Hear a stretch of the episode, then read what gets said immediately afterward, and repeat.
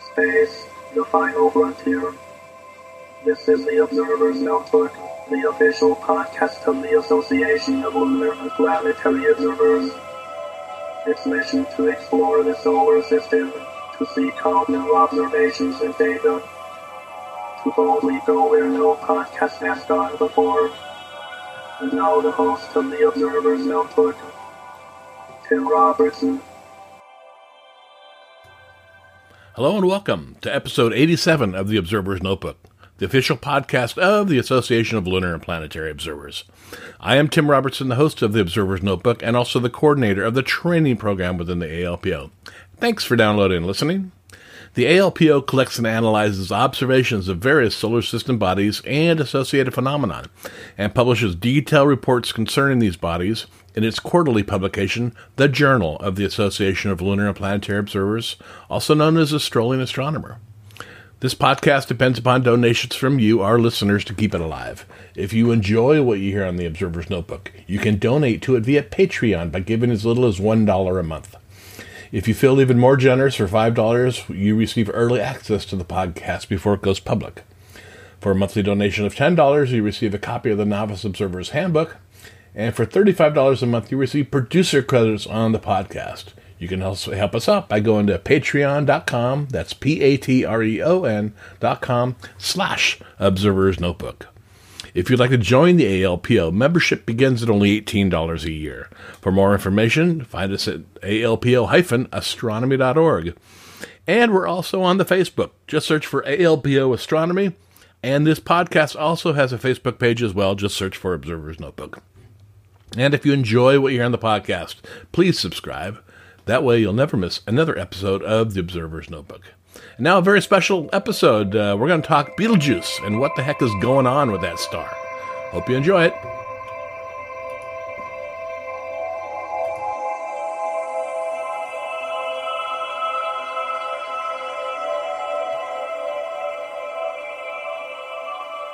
All right, I'd like to welcome everybody back to the Observer's Notebook podcast. We have a special guest today, Bob King. Welcome to the podcast, Bob. Well, thank you for having me. Great to be here. Now, you're also known as Astro Bob, right?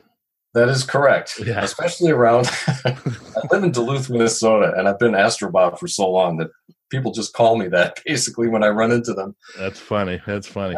So, why don't you give everybody a little uh, two minute introduction to yourself? All right. Uh, well, I've lived in Duluth for many, many years, although I'm originally from Chicago. I worked at the Duluth News Tribune as the photo editor and as a photojournalist for almost 40 years. I retired a year ago. I'm 66 years old. Congratulations on that. Thank you very much. Um, I I have spent some time in retirement writing a book. Over the past few years, I've written several books about the night sky. Uh, they're basic observing guides. And then this past book that I wrote after retirement this past year is called Urban Legends from Space. And it's more about pseudoscience and kind of how to find your way through the jungle of fake science and also about uh, basic misunderstandings about the night sky. So I write a lot. I write a uh, a blog every other week for Sky and Telescope, and I just recently started writing the celestial calendar for the Sky and Telescope Oh, mag. my. Yeah, that's so. It's, I've taken on some additional responsibilities with all this gobs of retirement time I apparently have, and uh, I also enjoy. I really still enjoy uh, writing my own blog, which is called Astro Bob, and I've been writing that since 2008. So I've kind of a I have the visual aspect. I love taking pictures, and my career was spent photographing people and sports and events. And I also do a little astrophotography, wide field stuff on the side to illustrate the blogs. Uh, and I write. So I try to stay active. I love skiing, cross country skiing. I Oh. just skiing today. I was out on the trail for about an hour, hour and a half, and uh, I love classical music and walking at night. So Fantastic. of course, and I like observing. My gosh, Uh, I've Perfect. So, so re- retirement, you're not bored. no, there's plenty to do. I That's love good. looking at the night sky, whether that's uh, you know like naked eye views, walking in the moonlight.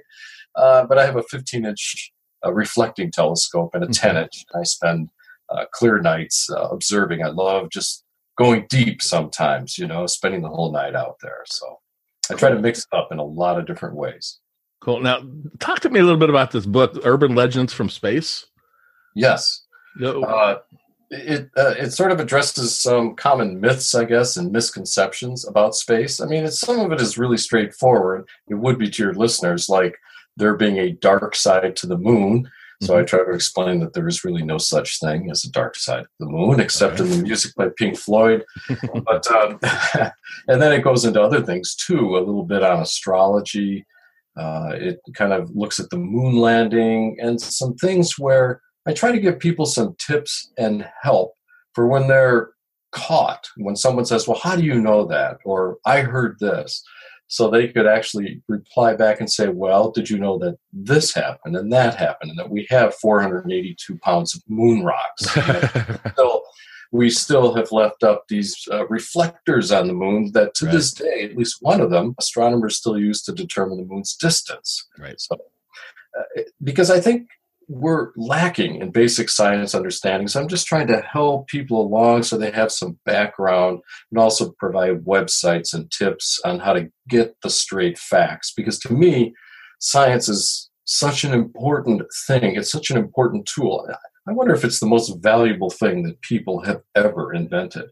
It pulls together, it makes things predictable, we can agree on something, it's self correcting I love these things about science. So it's interesting to bring up the moon landing too, because I do quite a few star parties throughout the year, and at least three or four times a year, I'll have somebody ask me, "Did we really land on the moon?"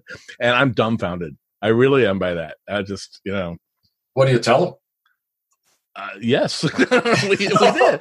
And I, I, usually joke that well, that's where Tang came from or something like that. But uh, yeah, I, it, it still shocks me all these years later. It really does yeah, it uh, it surprises me too, and even more shocking in a way. Although it's people tend to laugh at this, but uh, the flat Earth thing is going oh, around, and they're gaining more and more adherents to believing that the Earth is flat based upon the evidence of our senses, which seems to indicate it's flat, but it's obviously not flat. Um, I, sh- I, should get one of those guys on the podcast.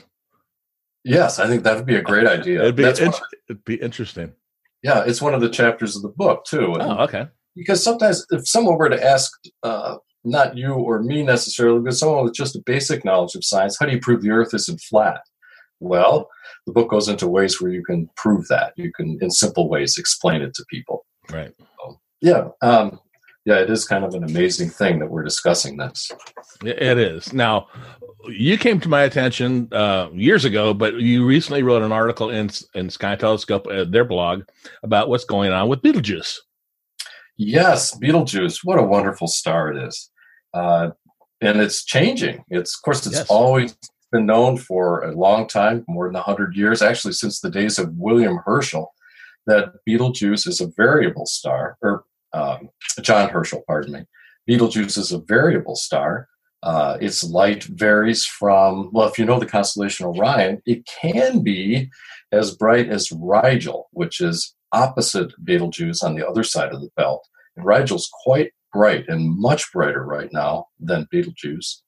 It can be as bright as Rigel, or right now, it's nearly as faint as Bellatrix, which is a star of magnitude 1.6 located just several degrees to the right or to the west of Betelgeuse. Okay, now let's back up a minute. For our listeners yes. that don't, because we're the lunar and planetary organization, we yes. are not observers of the stars, basically. And so you talk about variable stars. What is a variable star?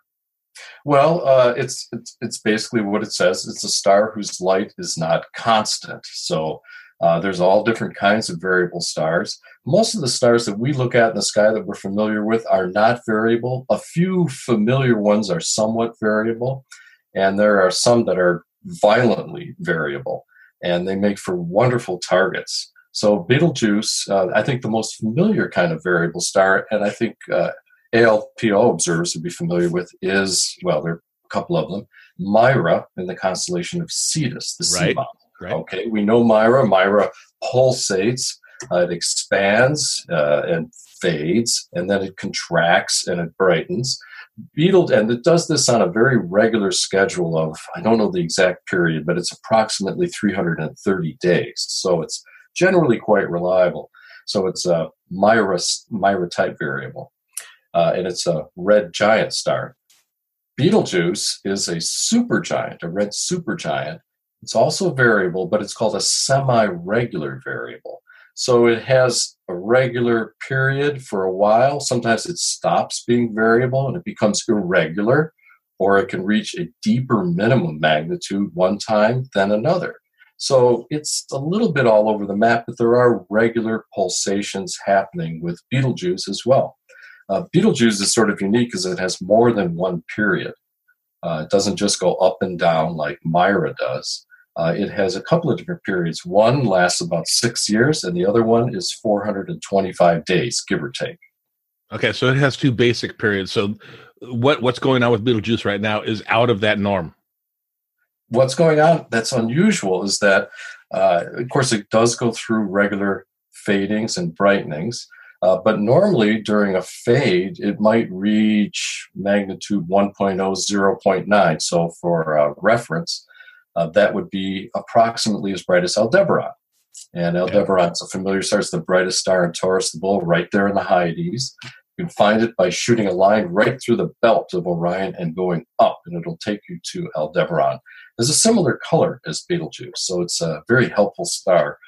So it can be about as bright or as faint as that, or a little fainter, but right now it's actually fainter than Aldebaran and it can go up as bright as magnitude 0.2 or so, which is equal to Rigel. So what's unusual now is that what what appears to be happening is that those two cycles, the 425 day one and the 5.9 year one, appear to be coinciding with one another. The minimum or minima are happening at the same time, approximately.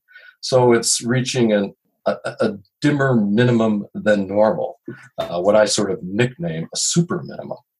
And that minimum is when you go over the historical record of Betelgeuse, you can go back all the way to, and I use the AAVSO, the American Association of Variable Star Observers database. Okay. You can go back to 1893.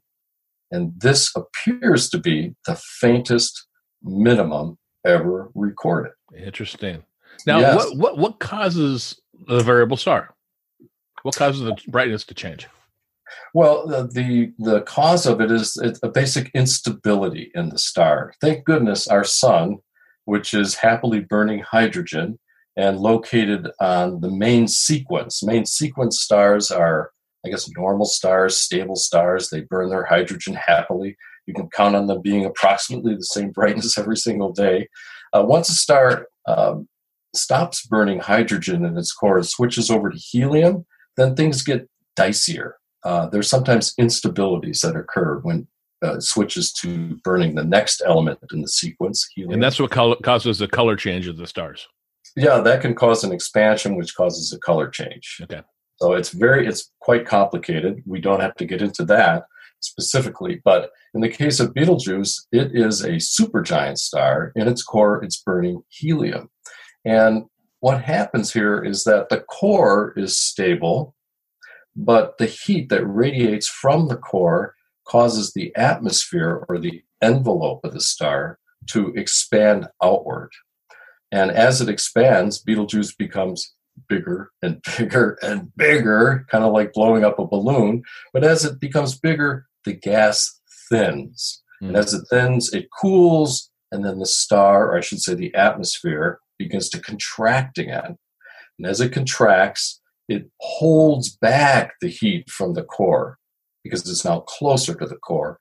And that overheats the star or the envelope, and the envelope then begins to expand once again. Yeah. So it's almost like a breathing exercise. It expands and it contracts because of how it's uh, feeling the heat and trapping the heat and releasing the heat from the core. And it happens in a periodic way, in a pulsation, so it creates a pulsation. Uh, Betelgeuse is really fascinating because when it's at its brightest, so when the star is kind of shrunken down, the atmosphere is closer to the core, Betelgeuse is 14,000 times as bright as the sun. Wow. And when the thing expands outward and becomes very large, it's only about 7,600 times as bright as the sun. We're talking visual magnitude, all right? So the star really expands and contracts a lot. Most of these pulsating stars, like Mira stars that we talked about earlier, they would have a pulse. Their size change might be from 10 to 20 percent from, you know, bright to dim. Whereas with Betelgeuse, uh, astronomers think it's about 60 percent change in its diameter. Hmm. So it is enormous. I mean, when it's on the small side, if you took Betelgeuse and you put it in place of the sun, it would expand out to the orbit of Mars approximately. Wow. Now, how, how far away is Betelgeuse? Uh, Betelgeuse is about 425 light years away. Okay. All right. So you put it in the place of Mars or the sun, it expands to Mars. When it's at maximum size, the sucker expands all the way out to Jupiter. So there's not much there in the expansion. I mean, this gas is really, really thin. So it's enormous, but it's very thin. And of course, when it's as big as Jupiter's orbit, then it's cooler. The temperature has dropped, and then it begins to shrink again. Interesting. It is a fascinating star. I think one of the most, ex- can I tell you what I think the most exciting thing is about this star? Definitely. All right. I think one of the most exciting things is that you can see this star from anywhere. Hmm. A lot of things in astronomy, you know, people in the city, they're at a tremendous disadvantage. You say, Oh, yeah, I can't believe that I saw this meteor. It was fantastic. You should have seen it. But Betelgeuse is bright enough that you can see it from Chicago. No problem. Just got to get it out from behind a building, you know, just get to the right intersection. And everybody knows Orion. Yes. And thanks to Hollywood, everybody knows Beetlejuice. That's right. That's right. What was it? Michael Keaton? Michael Keaton, yeah. Yeah, and I think they spelled it though, Beetlejuice. Yeah. Is, yeah. Did they? I think they did. Beetlejuice. Yeah, it was really good. And the thing is, it was, of course, the name really does come from the star too. Although some people think it's the opposite. Is that why they named that star? after Beetlejuice? Funny. But uh, what's what's so cool about Beetlejuice is that you can see it from the city. Anybody can view it, which means anybody can actually watch these light variations hmm and be their own. They could create their own light curve if they wanted to, just by jotting down on a piece of paper how bright Betelgeuse looks. And we uh, determine a brightness by using the magnitude scale. So that's, and uh, I, I can send you a photo, or certainly we can. I've got a photo up that shows two stars because that's all you need right now to determine the brightness of Betelgeuse Okay. The star Aldebaran, right, that we touched on. Uh, that's the magnitude 0.9, and it's above Orion, right there with the Hyades. And then to the right of Betelgeuse is Bellatrix. And Bellatrix is 1.6. So you've got a separation of seven tenths of a magnitude. Does that make sense? Yes. So if you look at Betelgeuse and you compare it to either of those two stars, you go back and forth and back and forth, and you determine that it's a tiny bit closer to Aldebaran than it is to Bellatrix. Well, then you can, uh, going by those tenths, you can say that it is approximately magnitude 1.2 or 1.3.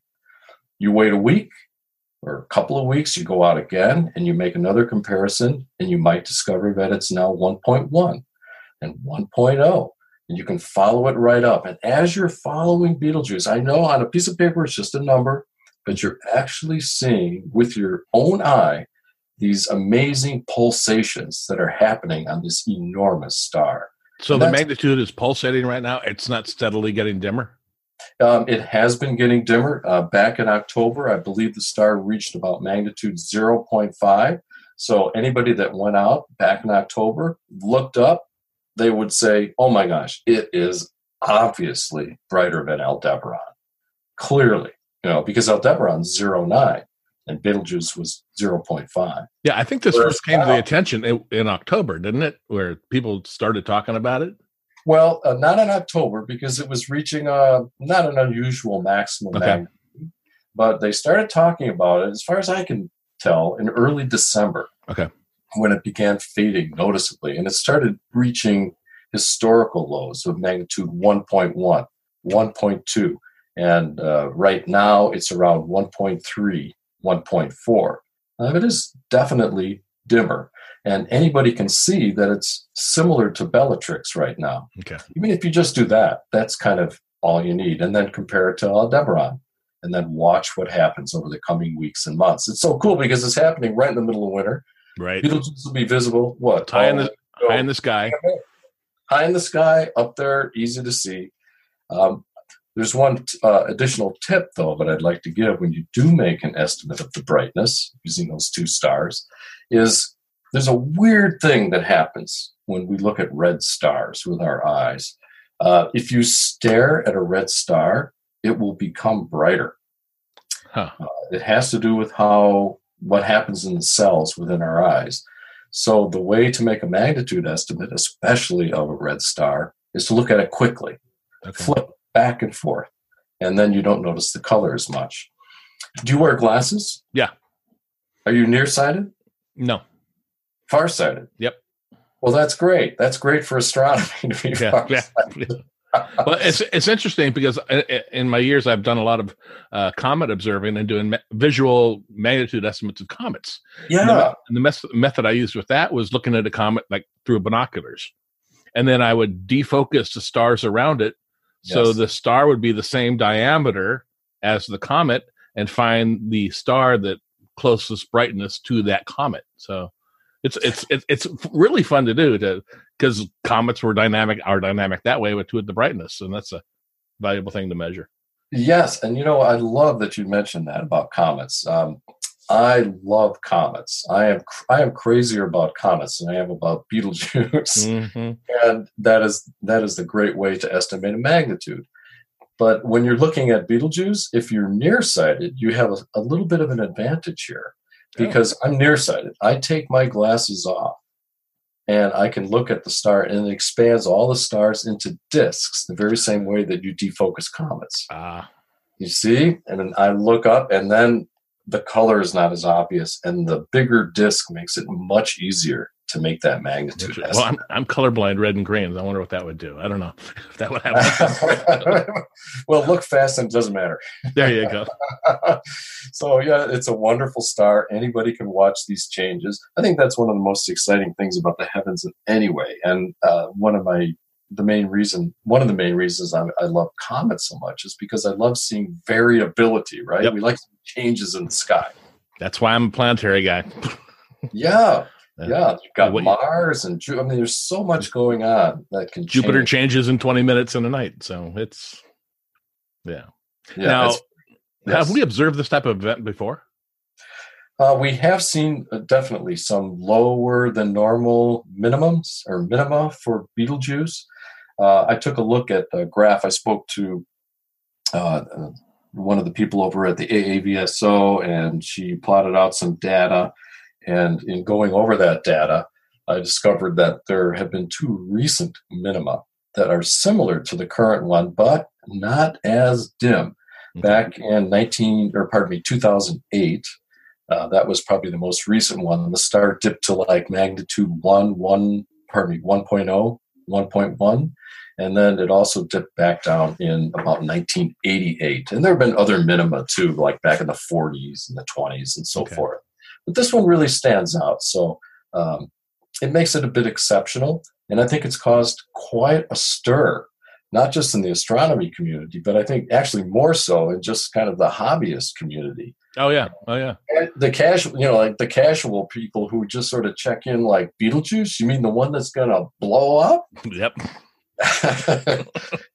and of course, any unusual behavior, I think it's natural for us to think, "Hey, maybe this is it. hmm Maybe this thing is going to blow." So I've seen some speculation about that. Have you online? Oh yeah, oh yeah, Yeah. yeah. But uh, it could happen tonight, or it could happen in 650 years, Yeah, or even a hundred thousand years. a hundred thousand years.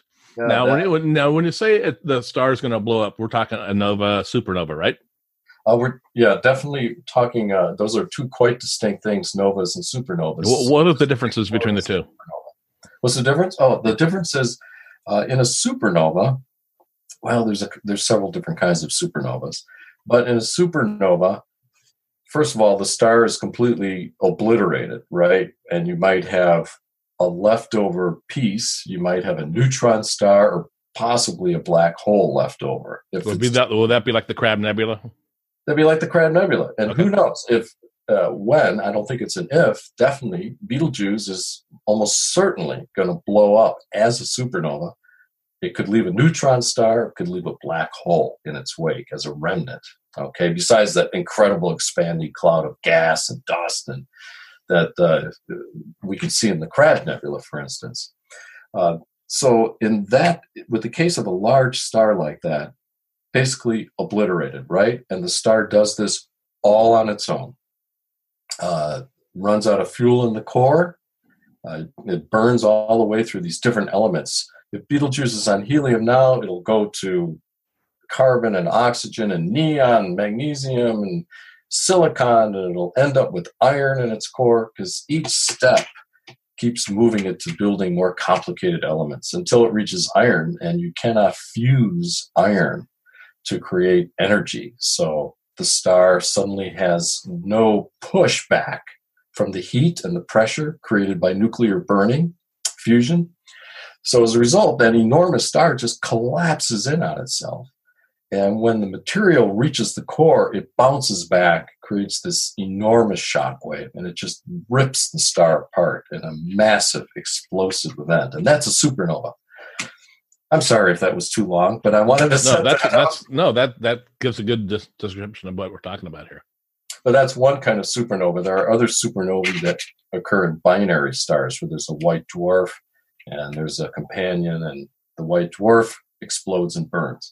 In a nova, nova are more gentle, I guess you could say, gentler. Uh, you've got a white dwarf star, and you've got uh, like a sun-like star revolving around it and the white dwarf is pulling, they're orbiting very close to one another. So close that the gravity of the dwarf draws material from the normal star. And it swirls it through a disk around the dwarf called an accretion disk. And then that's funneled down to the surface of the dwarf. Dwarf is extremely hot. When enough material accumulates on the surface of that little Earth sized star, it burns, suddenly burns. Uh, it fuses in a big blast, and that blast brightens the star many thousands of times. And it burns its, it, it basically burns it off, but the star remains intact. So novas always occur in binary stars, close binary star systems, and the star remains after the explosion and it starts sucking matter for a second, a third, a tenth time from its companion. So you can have repeats of novae. You might see one now, and then 10,000 years from now, it will have another nova outburst. So that's basically the difference between the two. The star remains, you got a binary system. Okay. Supernova, star is gone. You're done. In that, in the supergiant tar, star type supernova, and those are called type 2 supernovae.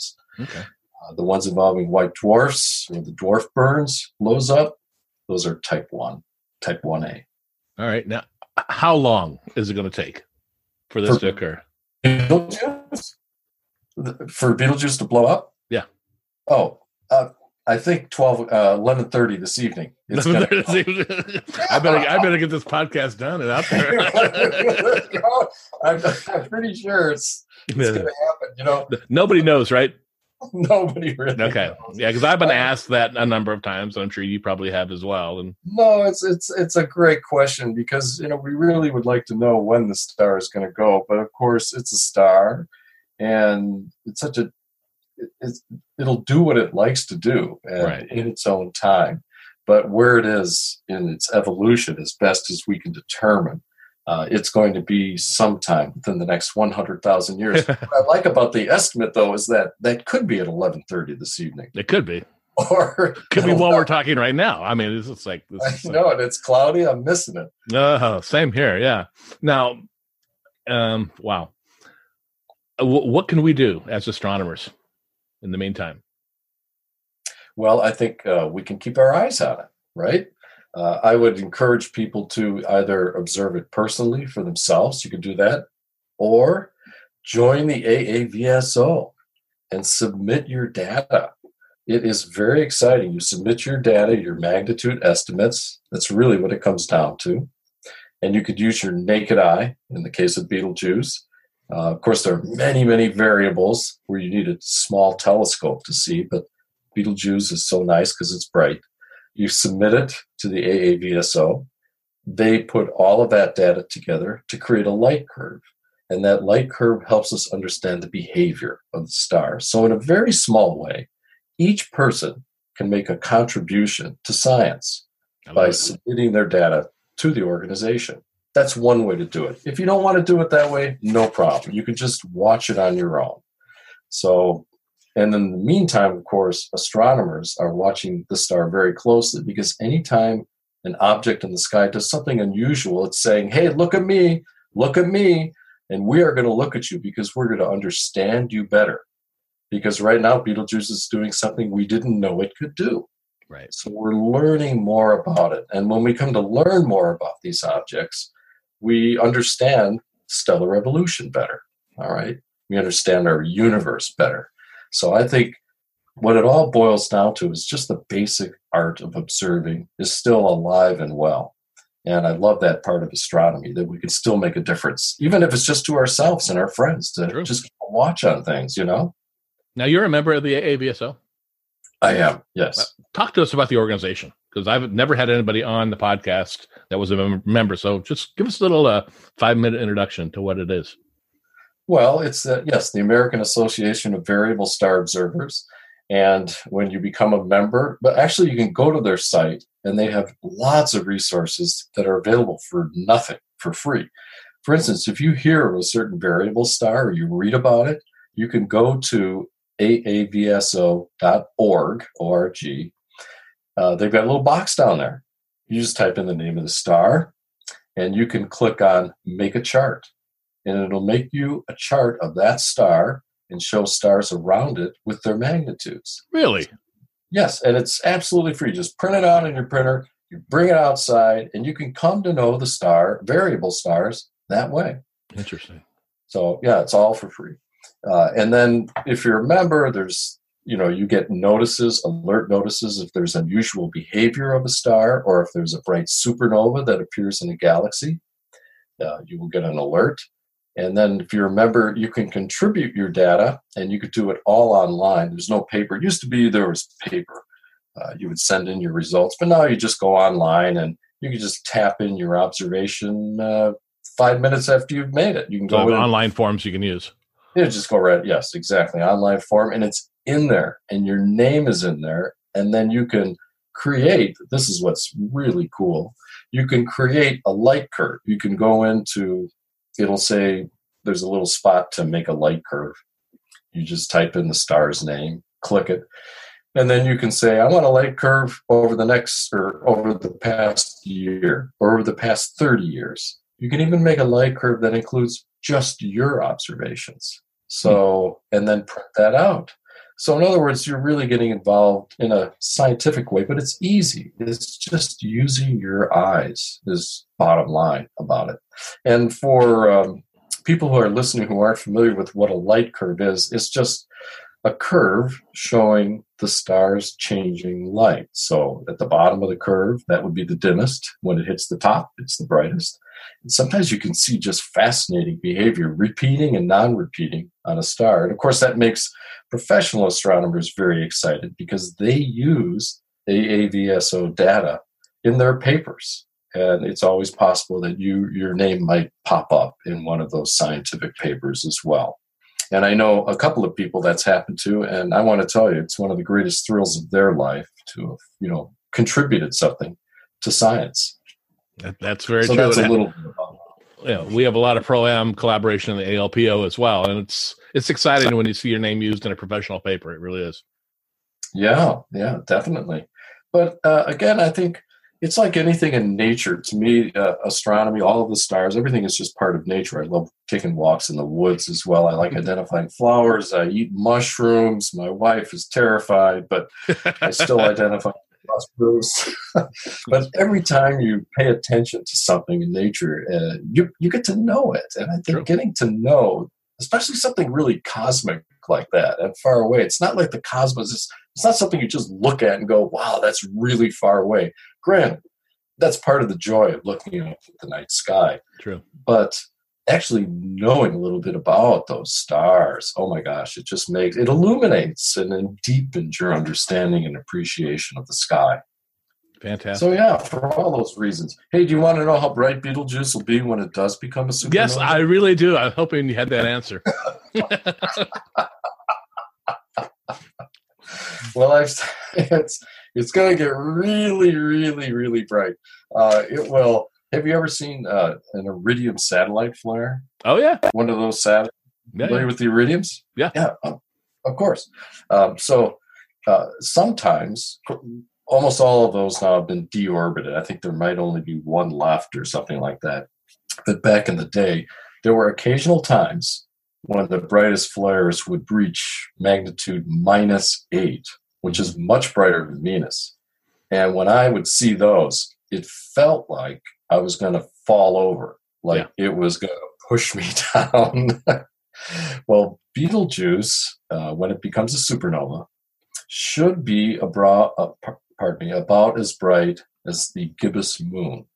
Wow. And if you look up the gibbous moon, uh, the magnitude of it is between about minus 10 to minus 12 in that range. and you can see the gibbous moon in the daytime. So th- thereby, So you will have no problem seeing Betelgeuse in the daytime. You follow it day and night. And just think of this, though. There's so many cool things about this. The star will be so bright that it will cast shadows, just the way the gibbous moon does. However, the shadows will look quite different from the moon shadows because the moon is an extended object. It's a half degree in diameter. Mhm.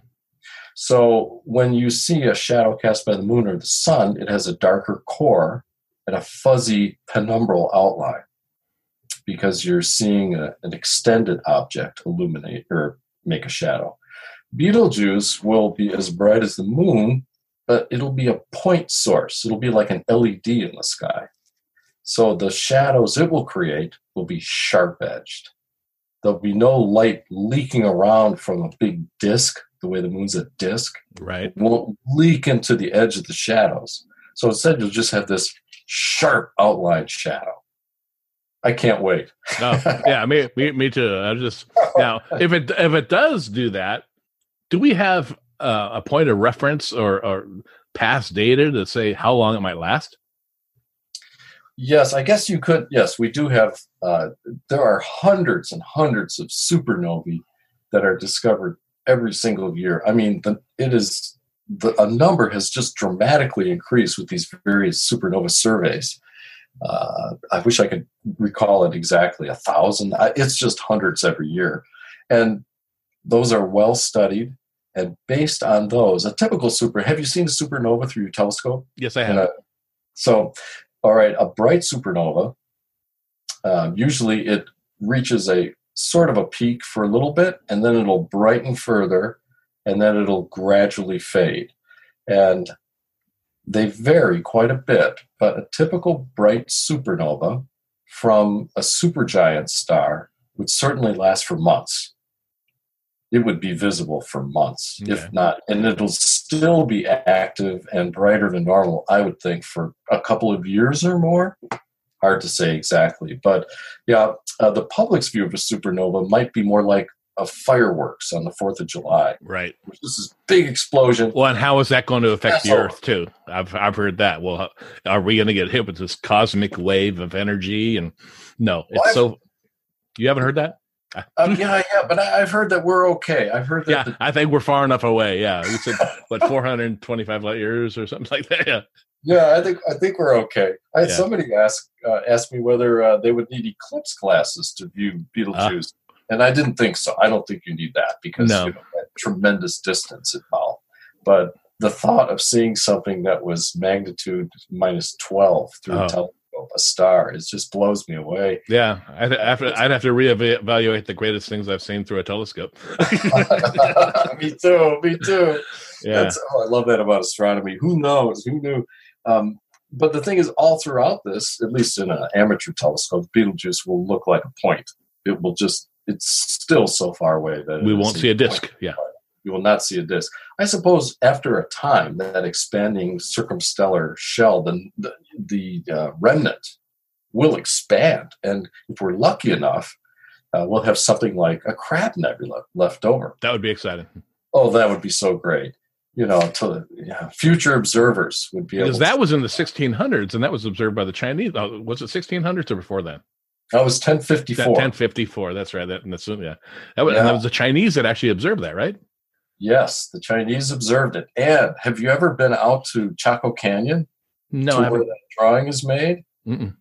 there's a no one knows for sure of course but there is a uh, on a cliff overhang you take this really it's it's a really remote feeling to the path but you get through the mountains and the valleys and then you get to this place and there's an overhang above you and you're facing the overhang is at your back you're facing east all right? And above you is a star like uh, in red there's a, a big star like a giant asterisk and next to it is the outline of the crescent moon. And and then there's another figure in there too but no one knows but it from that vantage point it is easy to imagine seeing the supernova in july of 1054 when it went off Hmm. when it went off in taurus the crescent moon was in the vicinity at that time Wow. so it's easy to say, wow, could it have been? Could an artist have depicted this supernova scene on the underside of this cliff? It was very, it was a moving, it was a moment for me when I was there. That's very interesting. Yes, it, it, it's it's one of those astronomical pilgrimages. Uh-huh. Well, doing if you're in New Mexico. Okay. Yeah, I'll have to do Oh. that. But yeah, the Chinese actually did all the data. It's sort of amazing that nothing has come through from the medieval era in Europe that they're, Hmm. you know, that no one bothered to record it or dismissed it. True. Thank goodness that's changed. Yes. Yes. Another Wow. good thing about science. Yeah. Bob, this is really entertaining. I want to thank you for coming on. Do you have anything else you'd like to add? Well, let's see. Uh, uh, I would like to, the name, just the name Betelgeuse. Okay. where it comes from is sort of fun. It's actually a corrupted Arabic name. No surprise, a lot of the stars are uh, are Arabic name, uh, whereas constellations uh, Greek and Latin. But uh, it's it comes from the Yad al Jauza. Does that sound like Betelgeuse a little bit? Yad al Jauza. Okay. I'll take your word for it. I'm probably totally mispronouncing that. A thousand pardons. But uh, Yad al Jauza was an important constellation among the Arabic peoples, basically Orion, and they knew it as the star name is called the hand of the uh, the central one, the important central figure. So whether that's interesting, I don't know, but uh, it's kind of a corruption of the hand of the great central figure, which was Orion Okay. and it's uh, that little hand is dishing us out some fascinating fun these past few weeks. It is. It's it's it's a lot of it's very exciting. Now, are your your books are available on Amazon? They're on Amazon, they're in indie books, and you can pick them up at Barnes and Noble as well. And if people need to, con- I can give you some contacts too if you're interested in that. Sure. Um, yeah, I'm on Twitter at Okay. Astro Astrobob underscore BK for Bob King. And then my blog is out there. It's just called Astrobob. You can look that up and Google it easily enough. And I'm on Sky and Telescope on the website on their blog. Uh, it's called Explore the Night. There's a little column there, a little header with some of the blogs, the most recent ones underneath it. So I love to observe and I love being out under the night sky. And I wish I could live to be as old as Betelgeuse. I could take more in. yeah, that would be nice. Yes. Bob, I really want to thank you again for coming on the podcast today. This was very entertaining and perfect timing, and you're a great guest. I'll have you on for something else sometime. And thank you so much for having me. It has been a lot of fun for me, Tim. I appreciate it so much. All right.